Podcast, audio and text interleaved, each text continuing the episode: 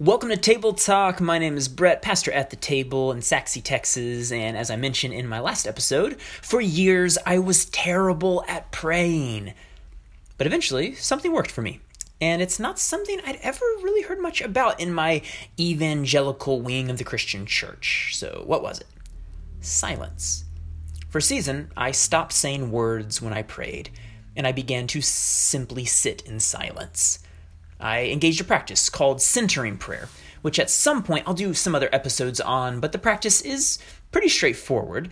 Simply be quiet, focus your mind on that still point within yourself, which I believe is to be in touch with the Spirit of God within.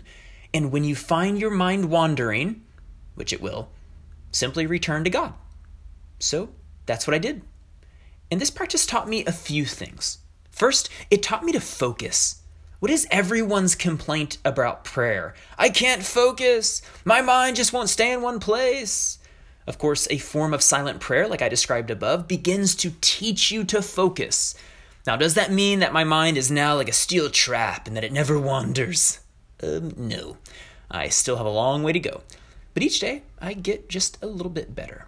Side note there is really good neuroscience on this that says yes, indeed, the brain can be trained to focus. And yes, this is a skill that will translate into the rest of your life in positive ways. So that's the first thing focus. Second, it taught me to relax when I wanted to run. Here's what I mean. To be human is to find ourselves bumping up against uncomfortable experiences, sensations, feelings, and emotions. And when we feel those things, we really, really, really want to escape them. We don't want to face them. We don't want to acknowledge them. We want to run from them. This is the restlessness and endless craving that drives each one of us. The brilliant French philosopher and Christian Blaise Pascal put it this way quote, All of humanity's problems stem from man's inability to sit quietly in a room alone. That's a really profound insight. Because if you think about it, so much of our lives are characterized by this restless avoidance and addiction. We don't want to go home to face our marriage, so we work late, or go out drinking, or watch a movie. We don't want to work, so we turn to Facebook. We don't want to face our pain, and so we turn to various substances to help us cope.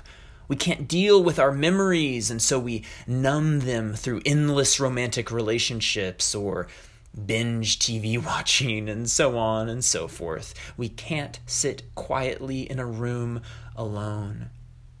So, coming back to silent prayer, it has taught me and continues to teach me to simply sit there. It's sort of the opposite of that old phrase don't just sit there, do something. So, I'd say don't just do something, sit there. But our problem is that we can't just sit there, but we must sit there. We must learn to face it, to face ourselves. And when it gets boring, we just sit there. And when we get uncomfortable, we just sit there. And sometimes we have an amazing God experience, but we just sit there. And other times it feels like nothing is happening. This is not working. Brett, you're a lying liar. And yet we just sit there.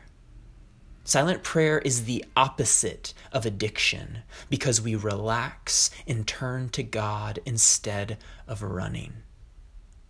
Third lesson is that it laid the groundwork for more classical forms of prayer. See, some of you may be wondering so, wait, all you do is sit in silence? What about praying with words? What about the Lord's Prayer, for goodness sake? Well, yes, eventually my season of nothing but silence came to an end, but what I found is that I now had the heartbeat of prayer, which is presence. I was learning to be present to God, and now I could pray the Lord's Prayer with greater focus and presence. I could pray for others with greater focus and presence. And in fact, that's my practice to this day. I take time for prayer with words, and then about the same amount of time for a prayer of silent meditation with Christ.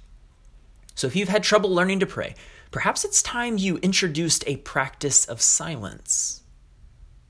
Well, that's all for today. If you enjoyed this audio podcast, please like it, share it, comment, and subscribe to my YouTube channel by searching Brett Tilford. Grace and peace.